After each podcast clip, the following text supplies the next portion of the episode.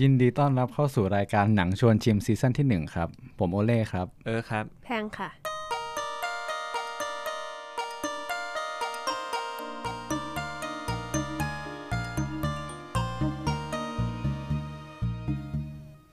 อันนี้ก็เป็น episode ที่ 4 นะครับ หัวข้อของเราในคราวนี้ก็คือพบกันสายไป พบกันสายไปเนี่ย ชื่อมันดูแบบมีความโหยหานะ มันดู มีความผิดหวังอะพบกันสายไป เหมือนแบบถูกที่ผิดเวลาอะไรอย่างนี้หรือเปล่า อืม คือนี่เวลาแบบพูดถึงหัวข้อพบกันสายไปเนี่ย จะนึกถึงเพลงปาฏิหาริย์ของกบทรงสิทธิ์ก็คือมีท่อนนั้นเลย ใช่ใช่ใช่พบกันสายไปมันน่าเสียดาย ปาฏิหาริย์ไม่มีจริง อืม ซึ่งเราก็คิดว่าประเด็นพบกันสายไปเนี่ยมันก็มีให้เห็นอยู่ในหนังหลาย ๆ เรื่องเนาะแล้วเราก็ เลยอยากหยิบยกประเด็นเนี้ยมาเป็นหลักในการพูดคุยของเราในวันนี้อืมและในการแนะนำหนังที่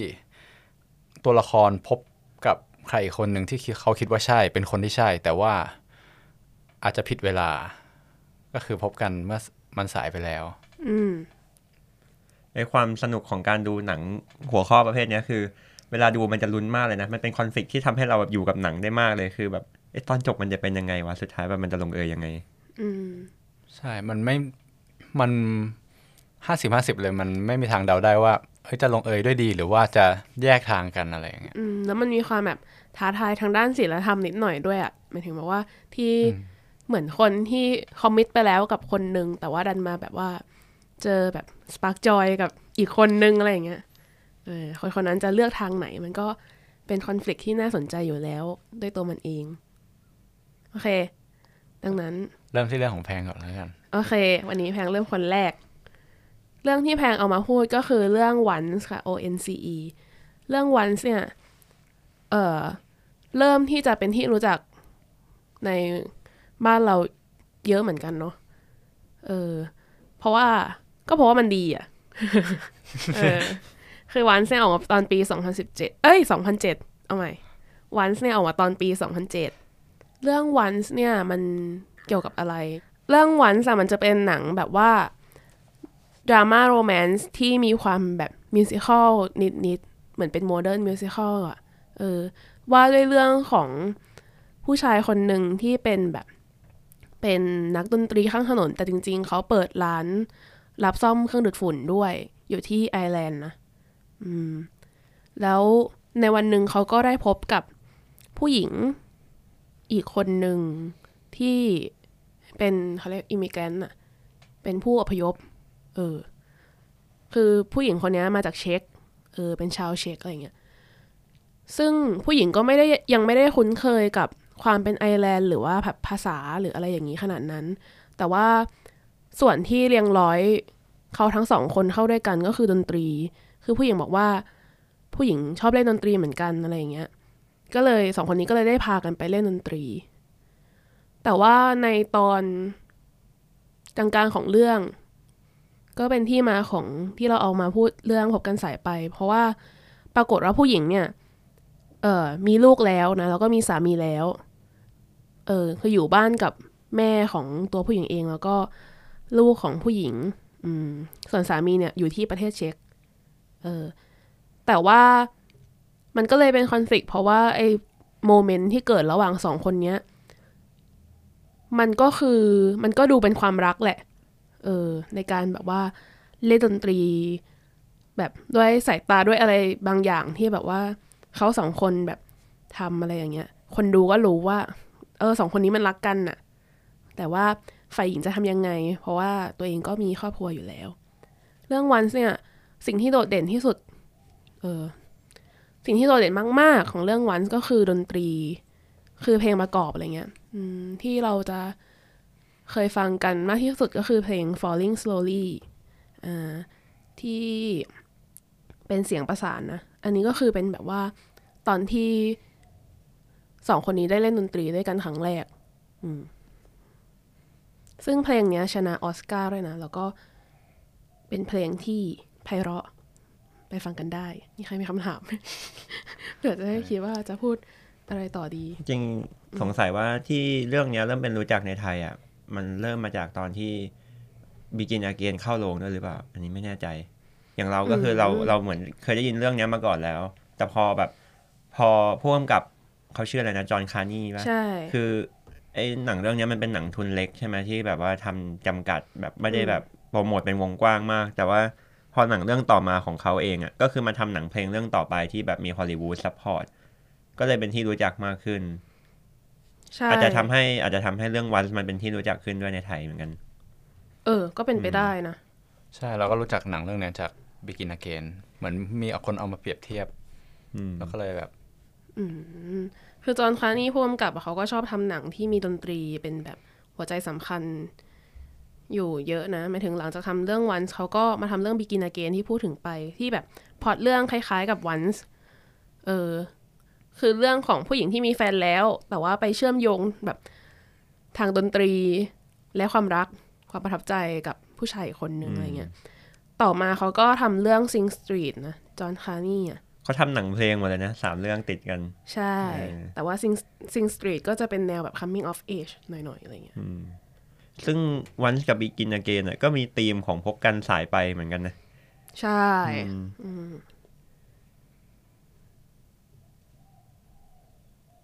แล้วว่าเสน่ห์ของเรื่องนี้อย่างที่แพงบอกเลย คือเพลงอะมัน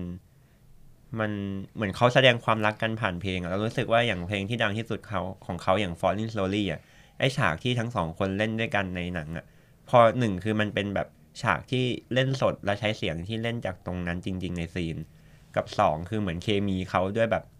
มันเป็นการแสดงความรักผ่านซีนที่เป็นการร้องเพลงแล้วว่า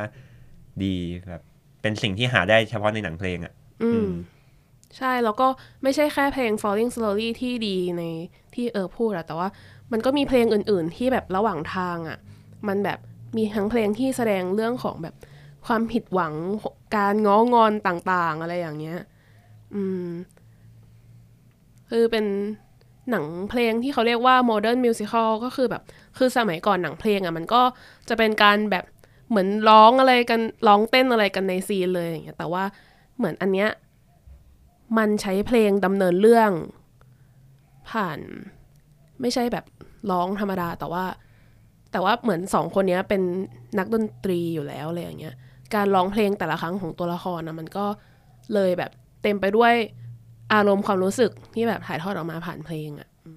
เคยมีคนตั้งคำถามเหมือนกันนะเรื่องเนี้ยว่าแบบ เอ๊ะ ผู้กำกับเขาแต่งเพลงก่อน แล้วคิดเรื่องหรือว่า เรื่องมันมาก่อนแล้วถึงเอาเพลงไปใส่ คือมันดูไปด้วยกันมาก จนไม่รู้ว่าแบบอะไรเป็นจุดเริ่มต้นเลยอะอืมแล้วมีคำตอบปะไม่รู้เหมือนกันนี่ก็ไม่รู้เหมือนกันนะ แล้วหนังเรื่องเนี้ยมันมีความเหมือนแบบ Begin Again มากขนาดไหนคือเราเคยดูแต่ Begin Again เราไม่เคยดูเรื่องเนี้ยอ๋อ แบบ vibes ของหนัง อืม คือสำหรับเราอะเราว่าวันสะมันจะลึกกว่าตรงที่ว่า คือเราชอบที่นางเอกเขาเป็นอิมิเกรนต์ด้วยอะอืม คือเขามาจากแบบ คือสองคนเนี้ย แทบจะไม่มีอะไรคอนเน็กกันเลยนอกจากดนตรี อืม แล้วแบบว่า เออ นั่นแหละมันคือดนตรีจริง ๆอะแบบเราว่าซีนที่น่าจดจำที่สุดก็คือเนี่ยแหละตอนที่เขาไปเล่นเปียโนด้วยกัน แล้วก็ร้องเพลงที่ผู้ชายแต่งอะไรอย่างเงี้ย อืมแล้วมันแบบมันเป็นลายประสานกันที่มันแบบว่า เฮ้ย ไปด้วยกันได้ดีมาก ๆ อะไรเงี้ยอืม ซึ่งมันก็สะท้อนให้เห็นแบบว่าว่าแบบ เฮ้ย จริง ๆ แล้ว เคมีของสองคนเนี้ย มันมันดีมาก ๆ อืมแต่ในขณะที่ Begin Again มันจะเป็นความสัมพันธ์ของคนทำเพลงกับคนร้องเพลงไงมันจะไม่ใช่คนที่แบบมาร้องเพลงด้วยกัน แต่สิ่งที่เหมือนกันก็คือนางเอกเนี่ย มีแบบมีความสัมพันธ์เดิมอยู่แล้ว เออ มีแฟนแล้วเอออ แต่เพลงในหนังวันอะมันดีกว่าตรงที่มันอัดสดไงอืมทุกเพลงที่เอามาใช้ในหนังก็คือเล่นหน้าซีนจริง ๆ แต่ว่ามีกิน a เกนอะเรามันจะเห็นว่า คือต่อให้เป็นซีนเล่นบนถนนก็ตามอะ มันยังเป็นเสียงที่อัดจากสตูดิโออยู่ แล้วก็แบบเอามาใส่เสียงรถเสียงคนวิ่งเล่นอะไรอย่างเงี้ย มันจะรู้ว่าแบบไม่ใช่ซีนที่อัดตรงหน้างานจริง แล้วพระเอกเองก็ร้องเพลงเพราะมาก ก็คือสรุปโดยสรุปก็คือวันเนี่ยเป็นหนังที่ควรค่าแก่การรับชมนะ แบบถึงจะเป็นหนังที่ทุนน้อย ไม่ใช่ฮอลลีวูดอะไรอย่างเงี้ย แต่ว่ามันให้ประสบการณ์ที่ดีมากทั้งทางภาพและเสียงและเนื้อเรื่องอะไรอย่างเงี้ย คือเรื่องก็ไม่ได้ช้าไม่ได้ดูยากเลย ใครที่ชอบแบบว่าเรื่องของทั้งดนตรีเรื่องของหนังโรแมนติกอะไรอย่างเงี้ย ก็พลาดไม่ได้นะจ๊ะที่จะต้องไปดู Once อีกอย่างหนึ่งคือเราว่าภาพมันแบบไม่ perfect ดีอะมันไม่เหมือนแบบฮอลลีวูดที่เอ้ยมันเซตมาอย่างดี มันมีการแบบวางคิวอะไรเงี้ย อันนี้มันเหมือนแบบเป็นกล้อง home video ที่ถือไปถ่ายเรื่อยๆ แล้วก็มีแบบ zoom in zoom out อะไรเงี้ย แล้วว่ามันบ้านๆดีอะมันเลยทำให้เรารู้สึกว่า เหมือนการถ่ายเทคนิคการถ่ายทำมันอยู่ระดับเดียวกับตัวละครอะอืมมันดูเป็นหนังบ้านๆดีอืมก็เป็นเสน่ห์ของวันที่จะต่างกับ Begin Again อืมทำให้เราแบบรู้สึกเชื่อมโยงกับตัวละครเนอะเข้าถึงได้ง่าย อเค ไปคนต่อไป ก็คือโอเล่ที่จะมาพูดเรื่องพบกันสายไป คล้าย ๆกัน ก็คือคล้ายๆกัน เรายกหนังเรื่อง Carol มา เป็นหนังในปี 2015ครับก็เริ่มกันดี เรื่องเรื่องของคนสองคนเฮ้ยขอโทษเสียงโตเอออะเรื่องของ Carol มันจะเกี่ยวกับคนสองคน ซึ่งคนหนึ่งอะแต่งงานอยู่แล้วมีลูกแล้วด้วยเป็น ผู้หญิงคนหนึ่งนะชื่อ Carol ตามชื่อเรื่องเลย Carol จะเป็นผู้หญิงที่ค่อนข้างที่จะเอ่อไฮโซหน่อยเป็นคนชนชั้นสูงไม่ใช่ใช้คำว่าเป็นผู้หญิงที่รวยเออรวยนั่นแหละเป็นคนผู้ผู้ดีเออเป็นอืมแบบแนวผู้ดีหน่อย กับอีกตัวละครหนึ่งก็คือชื่อว่าเทเรส เทเรสจะเป็นผู้หญิงเหมือนกันที่ คนนี้ก็มีแฟนอยู่แล้ว เหมือนเหมือนคบคบกันอยู่เทเรสเป็นพนักงานในห้างที่ขายของในเขาตามเคาน์เตอร์แผนกของเล่นอะไรอย่างเงี้ยทั้งสองคนนี้มาเจอกันได้ยังไงเออบอก setting ของเรื่องนี้ก่อน setting ของเรื่องนี้คือ เรื่องเรื่องนี้เกิดที่นิวยอร์กในปีช่วงปีทศวรรษ 50 ก็จะย้อนยุคหน่อยๆสองคนนี้พบกันได้คือตัวแคโรลเนี่ย ตอนนั้นไปที่ห้างเพื่อจะซื้อของขวัญให้กับลูกสาวในวันคริสต์มาส เขาก็เดินไปถามแล้วก็เดินมาเจอกับเทเรสเนี่ยที่ขายของอยู่ที่แผนกของเล่นก็ถามว่าแบบมีตุ๊กตาตัวนี้ไหมอะไรเงี้ยเขาก็จดจดรุ่นมาแล้วก็ของขวัญตั้งใจจะซื้อเป็นของขวัญให้ลูกสาว เทเรสก็บอกว่าเออไม่มีแต่ว่าลองอย่างอื่นดูไหมอะไรเงี้ยชุดรถไฟก็น่าสนใจนะแคโรก็ตอบยังไม่คิดเลยว่า เอองั้นซื้อคือแบบมีความเป็นแบบ คนรวยที่แท้จริงอะเออตัดสินใจซื้อชุดรถไฟอะไรอย่างเงี้ยซื้อแล้วก็ให้ให้ส่งของทั้งหมดเนี่ยไปที่บ้าน แต่ประเด็นคือว่าแคโรอะลืมถุงมือไว้ที่เคาน์เตอร์ขายของเล่น นั่นทำให้แบบเทเรสพยายามจะส่งถุงมือกลับไปตามที่อยู่ที่เขาทิ้งไว้ให้ แล้วก็เป็นจุดเริ่มต้นของการที่ทั้งสองคนได้รู้จักกัน หลังจากนั้นหลังจากที่แคโรลได้รับถุงมือมาก็เอออยากมาขอบคุณอะไรอย่างเงี้ยก็พาไปเลี้ยงอาหารกลางวัน เป็นจุดเริ่มต้นที่ทำให้ทั้งสองคน spark กัน แล้วก็เริ่ม Spark joy รู้จักเออ spark spark joy แล้วรู้เริ่มรู้จักทำความรู้จักกันมากขึ้นอ่าประเด็นมันอยู่ตรงนี้ประเด็นอยู่ที่ว่าตัวแคโรลเนี่ยที่แต่งงานแล้วอะกำลังจะอยู่ในขั้นตอนการหย่ากับสามี คือเขาอยู่ด้วยกันแล้วไม่มีความสุขอะแล้วก็มันอยู่ในช่วงที่ค่อนข้างคุกกรุ่นอยู่เหมือนกัน แคโรตัวแคโรเองก็ไม่ได้เคยสปาร์กกับผู้หญิงคนนี้แค่เป็นครั้งแรกเขาเคยมีซัมติงกับเพื่อนผู้หญิงอีกคนหนึ่งทำให้สามีเขาไม่ไว้ใจเวลา มันมีช่วงที่เทเรสต้องไปไอ้แคโรชวนให้เทเรสไปที่บ้านด้วยอะไรอย่างเงี้ยซึ่งสามีเขาก็แบบเคลือบแคลงใจว่าสงสัยว่า เอ๊ะสองคนนี้มีซัมติงอะไรกันหรือเปล่าทำให้สามีอะคอยจับผิดอยู่ตลอดเวลา ว่าสองคนเนี้ย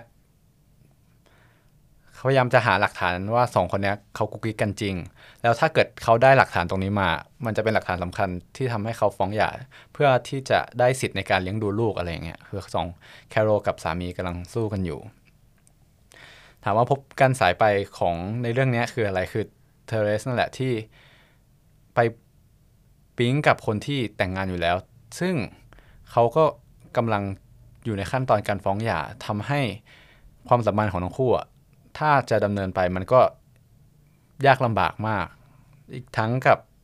ไอเทเรสก็ตัวเองก็มีแฟนอยู่แล้วอะไรอย่างเงี้ย การ spark กันระหว่างสองคนเนี้ยมันก็เลยแบบมีอุปสรรคอะไรเต็มไปหมดเลยอืมเรื่องเนี้ยเราไม่ spoil แล้วกันว่าแบบมันสองคนนี้จบลงยังไง แต่ว่าการเดินทางการต่อสู้ระหว่าง การที่จะพาความสัมพันธ์ของทั้งคู่ไปให้ ต่อรอดฝั่งมันมีอุปสรรคมากมาย ส่วนในเรื่องจะลงเอยอย่างไรก็ อยากให้ไปดูกันมันนอกจากเนื้อเรื่องที่มันสวยแล้วภาพภาพที่ถ่ายออกมามันก็เราว่าจัดวางแบบแสงอะไรดูดูไฮโซมากดูแบบเหมือนเป็นแคโรจริงๆอะแบบเป็นครอบครัวไฮโซมีมีการวางภาพวางสี วางแสงอะไรที่สวยงามมาก เหมือนภาพถ่ายฟิล์มเลย มีความสวยงามของภาพในหนังเรื่องนี้อยู่เยอะ carol นี่แปลว่าอะไรอะแบบคำคำเฉยๆใช่ไหมอืม เพราะว่ามันมีแบบ Christmas carol อ๋อ อย่างเงี้ย carol แปลว่าอะไรวะ ถ้า Christmas carol มันเป็นเพลง ถ้าแค่ใช่ปะอ๋อ เออเป็นเพลงใช่ คริสต์มาส ใช่ ก็เลยรู้สึกว่า เฮ้ย มันเป็นไปได้ไหมว่าหมายถึงรู้สึกว่ามันพิเศษขึ้นมานิดนึงที่หนังก็ตั้งใจเริ่มเรื่องด้วยแบบบรรยากาศคริสต์มาส เออโดยที่นางเอกก็ชื่อแครอลที่มีความเกี่ยวข้องกับคริสต์มาส อืมอืมอ๋อแล้วก็ประเด็น พูดประเด็นนั้นเลยวะมีอะไรอย่างอื่นอีกปะอ๋อคือถ้าแบบพูดโดยที่ไม่เคยเห็นโปสเตอร์ หรือว่าชื่อเรื่องหรือแบบดู trailer มาก่อนคือ ไม่รู้เลยนะว่าเป็นผู้ชายหมายถึงว่า ไม่รู้ว่าเทอร์เลสนี่คือผู้หญิงคือทั้งสองคนมีครอบครัวอยู่แล้ว คืออีกฝั่งหนึ่งก็มีแฟน อีกฝั่งหนึ่งมีครอบครัวอืมมาเจอกันในขณะที่แบบผิดเวลาแล้วก็ยังแบบเป็นเหมือนการหา identity แบบ sex identity ของตัวเองใหม่อีกรอบด้วยนะ ใช่ คือรู้สึกว่าที่บอกว่าหนังมัน setting ปีหนึ่งเก้าห้าศูนย์ something ใช่ไหมใช่ คือรู้สึกว่าในช่วงนั้นน่ะ แบบยิ่งสังคมอะยิ่งยังไม่มีความเข้าใจเรื่องของเอ่อ gender fluid อะไรอย่างเงี้ย อยู่มากอะ เออ หรือความรักของ LGBTQ+ อืม อะไรแบบเนี้ย อืมทำให้ก็เลยสงสัย ถามโอเล่ว่าแบบ ความรักของสองคนเนี้ยมันต้องเป็นไปอย่างแบบปกปิด เพราะเหตุนี้ด้วยไหมอะไรอย่างเงี้ยเอาจริง ๆ เออเราไม่รู้สึกว่าเขาก็พยายามปกปิดอะไรมากเท่าไหร่ แต่ว่า เขาจะปกปิด เพราะว่าเขาแบบมีสามีแล้วอะไรอย่างงี้มากกว่า แต่ว่าอ๋อถ้าสมมติเราคิดนะ เราคิดว่าถ้าสมมติสองคนนี้มันไม่มีพันธะกันสองคนนี้น่าจะเป็นแบบไม่ต่างจากใน สังคมปัจจุบันเลยอะที่เออเขาก็เขาจะคบกันเขาก็น่าจะคบกันอืมอ๋อแต่ตอนนี้มันมีแบบบริบทเรื่องที่เหมือนสามีจะจับผิดเพื่อหาหลักฐานไปฟ้องหย่าอะไรอย่างใช่เงี้ยใช่ไหมเพราะว่าสิ่งที่เขาอยากได้เขาแค่อยากได้แบบสิทธิ์ในการเลี้ยงดูลูก เราเชื่อว่าความสัมพันธ์ของสามีภรรยาเนี่ย ถ้าสมมติไม่มีลูก เราว่าน่าจะเรื่องน่าจะจบไปนานแล้วอะเออ มันก็ยังพัวพันอยู่ว่าใครจะได้เลี้ยงดูลูก อะไรอย่างเงี้ยโอเคกลับมาที่เรื่องที่น่าสนใจก็คือเรื่องของ gender fluid ก็คืออย่างเช่นแคโรตัวแคโรเองอะไรอย่างเงี้ย ก็มีความรักกับทั้งผู้หญิงและผู้ชายอะไรอย่างเงี้ย ใช่ เราไอสิ่งเนี้ยเรามันมีคำเรียกด้วยคือคำว่า sexual fluidity หรือแบบถ้าแปลเป็นไทยก็คือความลื่นไหลทางเพศอะไรประมาณเนี้ย ซึ่งเมื่อก่อนเราก็สับสนว่าแบบ sexual fluid- fluidity กับแบบ bisexual อย่างเงี้ยมันต่างกันยังไง อันนี้ตามความเข้าใจของเราเองนะแบบเท่าที่ไปอ่านก็ยังไม่มีใครที่สามารถแบ่งได้ชัดเจนว่าอันนี้คือเป็นความลื่นไหลทางเพศแต่อันนี้คือเป็น bisexual อะไรเงี้ยสำหรับเราเราคิดว่าสำหรับ bisexual คือในเวลาเดียวกันเขาชอบคนทั้งสองเพศ แต่ว่า sexual fluidity คือเหมือนกับในช่วงเวลาหนึ่งมันคนคนนี้มีรสนิยมทางเพศแบบหนึ่งแต่ว่าพอเวลาผ่านไปเขาอาจจะ เปลี่ยนรสนิยมทางเพศของตัวเองเอออเป็นเช่นเมื่อก่อนอาจจะเคยชอบเป็นผู้ชายที่ชอบผู้หญิงมาตลอด แต่ว่าพอผ่านมาอีกช่วงหนึ่งก็ชอบผู้ชายอย่างเดียวอะไรประมาณเนี้ยน่าจะเป็นส่วนที่แตกต่างกัน ซึ่งมันสามารถเทิร์นกลับก็ได้ใช่เช่นแบบเคยชอบผู้ชายแล้วก็ไปชอบผู้หญิงแล้วสุดท้ายก็กลับมาชอบผู้ชาย แล้วก็ไปชอบผู้หญิงอีกอะไรอย่างเงี้ย ใช่แต่แบบมันค่อนข้างที่จะเป็นแบบช่วงๆไปอืมคือแบบไม่ใช่ในเวลาเดียวกันที่สามารถชอบได้ทั้งผู้ชายทั้งผู้หญิง ซึ่งเอาจริง ๆ ในในสื่อไทยเราก็มีการพูดเรื่องนี้เหมือนกันนะ ถ้าใครถ้าใครเคยดู MV เพลงของ The Parkinson ที่ชื่อว่าเพื่อนรักอะ่ะเออในเรื่องนั้นใน MV นั้นจะมีแบบเกี่ยวกับว่าผู้ชายคนหนึ่งที่แปลงเพศ ไปเป็นสาวประเพศสองแล้ว แต่ปรากฏว่าก็ไปรักกับเพื่อนที่เป็นผู้หญิงเขาเขาเปลี่ยนฟิสิกอลเขาว่าเป็นผู้หญิงเออแต่ว่าสุดท้ายแล้วเขาก็รู้สึกหวั่นไหวกับเพื่อนที่เป็นผู้หญิงเหมือนกัน อืม อืม หรือมันก็จริงก็ในในหนังอีกเรื่องที่เรานึกออกก็คือเรื่องแบบ Will You Love Me Tomorrow เป็นหนังฮ่องกง เกี่ยวกับคนที่ผู้ชายที่เหมือนเมื่อก่อนเขาเป็นเกย์แต่ว่าไปตัดสินใจแต่งงาน ไม่รู้ว่าแบบด้วยสังคมบังคับ หรือว่าแบบเขาเขารักผู้หญิงคนนั้นจริง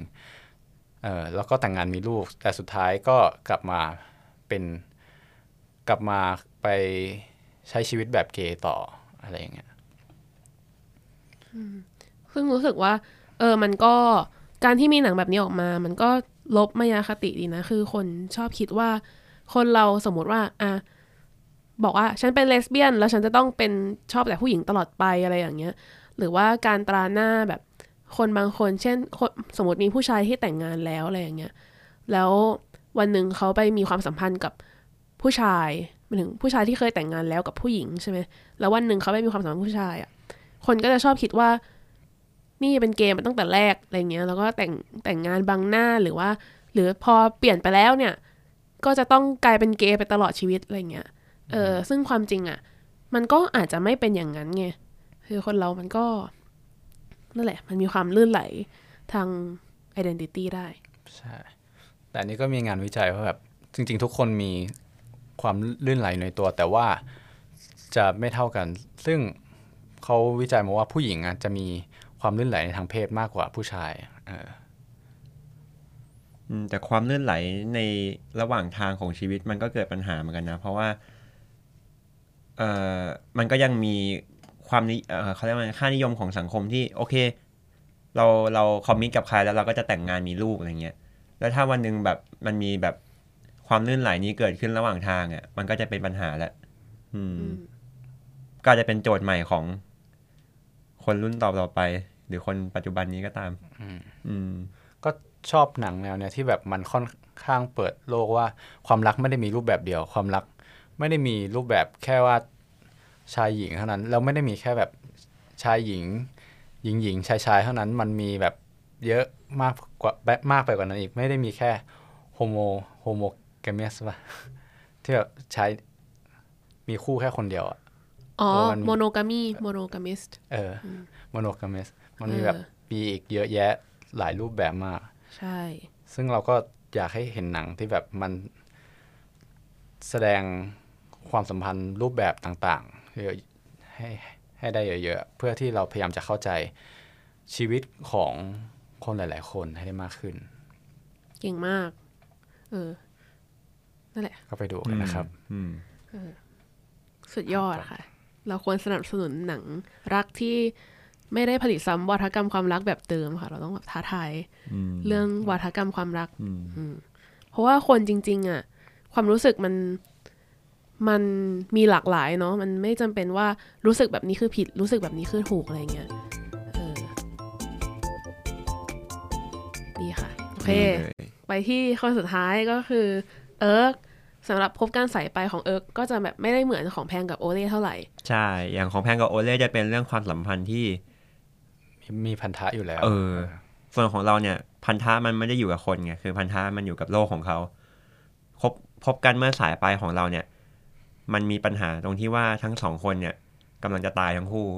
แต่ไม่รู้ด้วยว่าใครอะจะไปก่อนกัน ก็จะนำมาสู่เรื่องของเราคือ The Fall in Our Stars สำหรับเรื่องเนี้ยเป็นเรื่องที่ เขาเคยเขียนเป็นนิยายมาก่อนของคุณจอห์นกรีน แล้วก็ถูกมาทำเป็นภาพยนตร์เมื่อปี 2014 เรื่องราวเนี่ยก็เริ่มมาจากาตัวเอกของเราคือเฮเซล เฮเซลเนี่ยเขาเป็นผู้หญิงแบบวัยสักประมาณ 14-15 ก็คือถูกวินิจฉัยว่าตัวเองเนี่ยเป็นมะเร็งไทรอยแล้วก็ลามไปที่ปอดแล้ว ชีวิตเขาเนี่ยตอนนี้ก็คือมีความลำบากมากในการใช้ชีวิตประจำวัน เพราะว่าพอไปที่ปอดเมื่อไหร่เนี่ยมันหมายความว่าการหายใจมันลำบากแล้ว แล้วเราก็ต้องหายใจอยู่ทุกวินาทีเฮเซลก็เลยจะต้องมีเครื่องออกซิเจนติดอยู่ที่จมูกตลอด อืม ประเด็นก็คือ เวลามีใครสักคนในครอบครัวที่เป็นมะเร็งแล้วอะคือความทุกข์มันไม่ได้อยู่กับตัวตัวของคนที่เป็นมะเร็งคนเดียว มันหมายถึงคนทั้งบ้านเนี่ยมันก็เป็นทุกข์ด้วย คนในบ้านเฮเซลเองก็มองว่าเนี่ยเฮเซลเนี่ยควรจะ ได้รับโอกาสที่ดีกับชีวิตที่เหลืออยู่ออกไปเจอเพื่อนออกไปทำมีสังคมอะไรอย่างเงี้ย อืม ซึ่งเฮเซลก็บอกกับตัวเองว่า เออสิ่งที่ทุกคนพูดมาเนี่ยคือฉันไม่ได้เศร้า ฉันไม่ได้ต้องการอะไรไปมากกว่านี้ แต่เหตุผลที่ฉันอยู่คือฉันอยู่เพื่อให้คนอื่นนะรู้สึกดีขึ้น ก็คือเหมือนทำเพื่อพ่อแม่ของเฮเซลเอง นั่นก็เลยทำให้เฮเซลเนี่ยต้องยอมไปเข้ากลุ่มบำบัดด้วย อืม ในการดูแลพวกโรคระยะสุดท้ายหรือว่าโรคที่รักษาไม่หาย มันก็จะมี group therapy ที่รวมคนหลาย ๆ คนที่มีโรคหรือว่าอาการคล้ายกันเพื่อมาปรับความเข้าใจกันแชร์มุมมองใช่ไหม นั่นก็เลยเป็นเหตุที่ทำให้เฮเซลเนี่ยไปพบกับกัส ซึ่งเป็นตัวเอกของเรื่องนี้ คือเฮเซลเนี่ยก็เจอกับกัสครั้งแรกในการประชุมพวกนี้แหละ อืม แล้วกัสก็แสดงออกมาชัดเจนเลยว่าเนี่ยคือชอบเฮเซลตั้งแต่แรกเจอเลย อืม โดยกัสเนี่ยเขาก็มีปัญหาของเขาเหมือนกัน คือเขาเป็นมะเร็งที่กระดูก แล้วเขาก็เสียขาไปแล้วข้างหนึ่ง อืม แต่กัสเนี่ยเป็นคนที่ให้กำลังใจเพื่อนของเขามาตลอด ซึ่งเป็นมะเร็งเหมือนกัน ก็เลยทำให้กัสเนี่ยได้มาอยู่ในกลุ่มนี้ด้วย ทีนี้ คือความสัมพันธ์เนี่ย มันกำลังจะเริ่มขึ้นแล้ว ด้วยความที่กัสเนี่ยลุกแรงมาก แต่ทั้งสองคนน่ะก็รู้กันดีว่าเบสไลน์ของทั้งคู่ไม่ได้ดีนะ มันเป็นความสัมพันธ์ที่ไม่มั่นคงเลย คือกัสเองเนี่ยคือโรคเขาอาจจะยังไม่กำเริบก็จริง แต่ว่าเราไม่รู้หรอกว่าเมื่อไหร่ที่กัสจะแย่ลง เฮเซลเองก็เหมือนกัน คือเขาต้องใส่ออกซิเจนอยู่ตลอดเวลา เราไม่รู้เลยว่าเมื่อไหร่ที่โรคเขามันจะแย่ลงไป คือเฮเซลเนี่ยถึงก็บอกกัสเลยนะว่า คือการที่มารู้จักกับตัวเขาเองอะ่ะ มันเหมือนเป็นการที่รู้จักกับระเบิดเวลานะ เพราะเราไม่รู้ว่าความสัมพันธ์ที่ดีขึ้นอะ มันจะจบลงเมื่อไหร่ มันเหมือนโลกเขาจะแย่ลงเมื่อไหร่ก็ได้ อืม แต่กัสก็ไม่ได้สนใจแล้วก็ยินดีที่จะเริ่มความสัมพันธ์กับเฮเซลไปด้วยกัน คือเราอะรู้สึกชอบหลังเรื่องนี้ตรงที่ พอพอเราทำงานอยู่ในสายแบบการแพทย์อย่างเงี้ย มันมองคนที่ตัวโรคแบบ เอ้ยคนที่รักษาไม่หายแล้วเรามีวิธีจะทำยังไงให้เขาดีขึ้นอะไรเงี้ยแต่ว่าเราเราได้เห็นมุมมองความรักของคนที่อยู่ในช่วงเวลาสุดท้าย เราเลยรู้สึกว่ามันเป็นเรื่องที่แปลกใหม่มาก มันมันในในเรื่องเนี่ย พอด้วยความที่เอาธีมระยะสุดท้ายมาจับอะ่ะมันก็จะมีคำถามที่น่าสนใจว่ากัสเองเนี่ยเขาก็กลัวว่า เขาว่าจะถูกลืม อืม คือทั้งสองคนนะมีสิ่งที่กลัวอยู่ทั้งคู่คือกัสเองก็กลัวถูกลืม ส่วนเฮเซลเนี่ยก็รู้สึกว่าไม่ได้มีจุดมุ่งหมายอะไรในชีวิตแล้วก็แค่รอความตาย แต่กัสเองเนี่ยก็มาเติมจุดประสงค์ใหม่ให้กับเฮเซล ส่วนเฮเซลเองก็เหมือนช่วยทำให้ความกังวลของกัสมันเบาลง กัสเองอาจจะเคยแบบทุกข์ใจว่า เอ้ย เนี่ย ถ้าเราตายไปเราแบบอยากเป็นที่จดจำอะแต่เราเสียดายมากเลยเพราะว่า อายุเราคงไม่เหลือมากพอที่จะทำให้แบบเป็นที่จดจำได้ แต่มันก็มีเฮเซลขึ้นมา เพิ่มเป็นอีกหนึ่งคนที่จะจดจำกัส อืม ก็เป็นเป็นหนังที่ค่อนข้างซึ้งเลยอะเราว่ามันเป็นความรักที่ที่เริ่มต้นในมุมที่เราน่าจะได้สัมผัสกันเองยากอะในคนที่เป็นระยะสุดท้ายของชีวิตทั้งคู่มาเจอกันเออเรื่องนี้ฉันก็ชอบมาก แบบฉันอ่านหนังสือก่อนนะแล้วก็ไปดูหนัง แล้วก็ รู้สึกว่าเป็นหนังที่ทำจากหนังสือได้ดีมาก อีกเรื่องหนึ่งเลยอะอืม แบบตัวหนังก็สามารถถ่ายทอด เอ่อ เล็กๆน้อยๆในหนังสือได้ได้ได้ครบได้ดี แล้วก็เพลงประกอบดีมากหลายเพลงนะแต่ว่านิดนึงคือชอบชอบที่เอิร์กบอกว่า คือพวกหมอเนี่ย จะเรียกแบบเรียกคำแบบเวลาพูดคำภาษาอังกฤษอะเช่นกรุ๊ปเทอราปีอะแบบเทอราปีสตาบิไลอะไรเงี้ยอืม เออทำไมนะ เพราะว่าอาจารย์หมอชอบพูดกันใช่ไหม ก็เป็นได้นะ เพราะว่าส่วนใหญ่มันก็จะลงแบบอย่างเงี้ย อืม สูโดอย่างเงี้ย เออ เออแบบอะไรไหลๆอะไรแบบอืมเออเออ ต้องขึ้นเสียงสูงอะ นั่นแหละแล้วว่าแบบคนที่แบบ มีประสบการณ์แบบ อาจจะทำงานอยู่กับ กับคนที่มีระยะสุดท้ายของชีวิตอะแล้วว่ามันน่าดูมากเลยมันอาจจะทำให้แบบเราเข้าใจแบบ คนที่อยู่ในระยะสุดท้ายได้ดีขึ้นอะอืม คือเขามีชีวิตมากกว่าแค่จะมากังวลเรื่องโลกอะอืม เออ แล้วก็เหมือนคนเขียนหนังสือจอห์นกรีนอะ เขาก็ชอบทำงานกับเด็กที่มีมีความเจ็บไข้ได้ป่วยอะไรอย่างนี้อยู่ด้วยอะ อืมเขาแล้วก็หนังสือเรื่องอื่น ๆของเขาว่าก็เหมือนมีมีตัวละครคล้าย ๆ กัน คือเด็กที่มีความแบบว่าเจ็บป่วยบางอย่างอืมแต่ว่าก็ต้องเติบโตไป ใช้ชีวิตอะไรอย่างเงี้ย อืม คือพอดูเรื่องเนี้ย ก็สรุปได้อย่างหนึ่งว่า คือโลกอะไม่ควรเป็นข้อจำกัดที่จะให้ใครหาความสุขในชีวิตอะคือแม้ว่าเขาจะเป็นระเบิดเวลาก็ตามอะแต่ว่ามันไม่ใช่สิ่งที่จะทำให้เขาต้องปฏิเสธ คนที่อยากจะมีสัมพันธ์ที่ดีกับเขาด้วยอะอืมอืมแล้วไอ้ part ระเบิดเวลามันแบบมันเศร้ามากเลยตอนที่อ่านหนังสืออะแล้วแบบมันสะท้อนภาวะจิตใจของคนที่แบบ ป่วยอะคือรู้สึกว่าคนที่ป่วยระยะสุดท้ายอะมันไม่ได้ suffer แค่ทางร่างกายไงแต่ว่าในทางจิตใจอะมันก็ต้องการการเยียวยาด้วยอะไรอย่างเงี้ย อืม ก็เลยเป็นที่มาที่แบบทำให้ต่างประเทศเขาก็มี group therapy ใช่ไหมอืมแล้วประเทศไทยแล้วประเทศไทยมีไหมประเทศไทยก็มีนะอืมอืมใช่เราเคยถามแบบพี่ที่เป็นจิตแพทย์อะไรเงี้ยเขาก็บอกว่าจริงๆประเทศไทยมีแต่อาจจะไม่ได้แบบนิยมกันมากเท่าแบบ ต่างประเทศอืมส่วนใหญ่มันจะเป็นโรคทางจิตวิทยามากกว่า จะไม่ได้เป็นโรคทางกายแบบนี้เท่าไหร่อืมแต่จริงๆแต่จริงๆ เท่าที่เราดูหนังมาแบบคนที่เป็นโรคทางกายหรือแบบเอออะไรพวกเนี้ยเขาก็ต้องการทาง support ทางจิตใจเหมือนกัน หาคนที่แบบ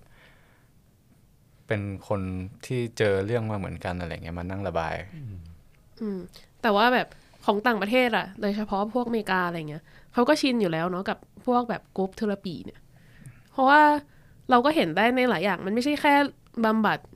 จิตใจเรื่องของคนระยะสุดท้ายนะ แต่ว่าอย่างคนเคยติดแอลกอฮอล์หรือติดอยู่ alcoholism อะไรอย่างเงี้ย ก็ต้องไปแบบว่าเนี่ยนั่งล้อมวงกันเราชอบเห็น นั่งล้อมวงกันในโรงยิม หรือกระทั่งแบบคนที่เพิ่งเสียลูกไปแล้วก็มาเจอกัน คือเหมือนมีหลายกรุ๊ปมากอะ shopaholicยังเออยังมีใช่เสพติดการ shop เงี้ย ใช่ คือถ้าเราดูหนังฝรั่งอะเราก็จะเห็นแบบเห็นฉากแบบเนี้ยเยอะมากที่แบบว่า เออมานั่งล้อมวงกันแล้วก็แบบแชร์เรื่องของตัวเองกันอะไรเงี้ยคนอื่นก็รับฟัง เออ ซึ่งมันเป็นบริบทที่แบบว่า ถ้าคนไทยทำมันก็น่าจะเขินๆเนาะเออแต่จริงๆแล้วพอหนังเขาพยายามใส่มาเยอะๆอะเราก็มองว่ามันเป็นเรื่องปกตินะแบบเวลาไปกลุ่มบำบัดอย่างเงี้ย เออ ถ้าสมมติพูดในสังคมไทยมันก็ยังดูแปลกอยู่อะแต่ว่าเราว่าการที่เราใส่ไปในสื่อบ่อย ๆ มันทำให้พอมันเป็นเรื่องปกติอ๋อใครๆเขาก็ไปกันได้อะไรอย่างเงี้ย เออทำให้เราเข้าใจการไปบำบัดแบบกลุ่มบำบัดอย่างนี้มากขึ้น ใช่ โอเค ก็ฝากเรื่อง The Fault in Our Stars ไว้ด้วย แล้วก็สำหรับใครที่รู้ตัวว่าร้องไห้ง่ายเนี่ย แนะนำให้เตรียมกล่องทิชชู่ไว้เลยสำหรับเรื่องนี้ เพราะว่าตอนที่เราดูในโรงคือแบบโอ้โหเสียงสะอึกสะอื้นเยอะมาก แล้วประโยคมันดีจริงนะ ได้ออกมันสวยมากเลย ใช่ก็ฝากไว้ด้วยครับผม always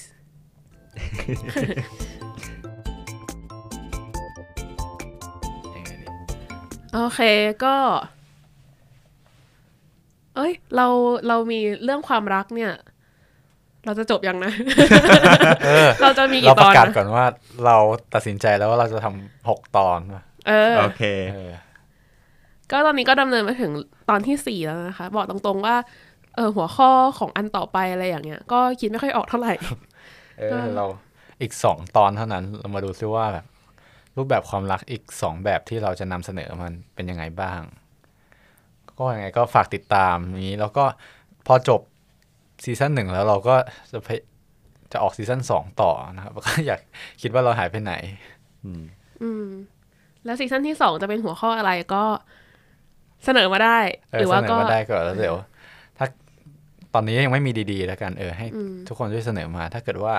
มีอันไหนที่โดนเราก็จะรีบ เอามาพูดคุยกัน หรือเราไปอืมถามใน Facebook ไหม ที่มีคนติดตามอยู่หลักหลักสิบ เพิ่ม engagement ไงเออ ไปถามได้เออได้เดี๋ยวเราก็โพสต์โพสต์ตั้งโพสต์ไว้ถามแล้วกัน เออ แล้วใครก็ช่วยเสนอมาหรือถ้าใครอายที่จะมาคอมเมนต์ก็ส่งเมสเซจมาได้ใน Facebook สำหรับคนที่ฟังมาถึงตรงนี้ทุกคนสุดยอดมากเลยนะครับ ก็ขอบคุณที่รับฟังกันแล้วก็อย่าลืมติดตามพวกเราใน EP ต่อๆไป ขอบคุณครับ สวัสดีครับ สวัสดีค่ะ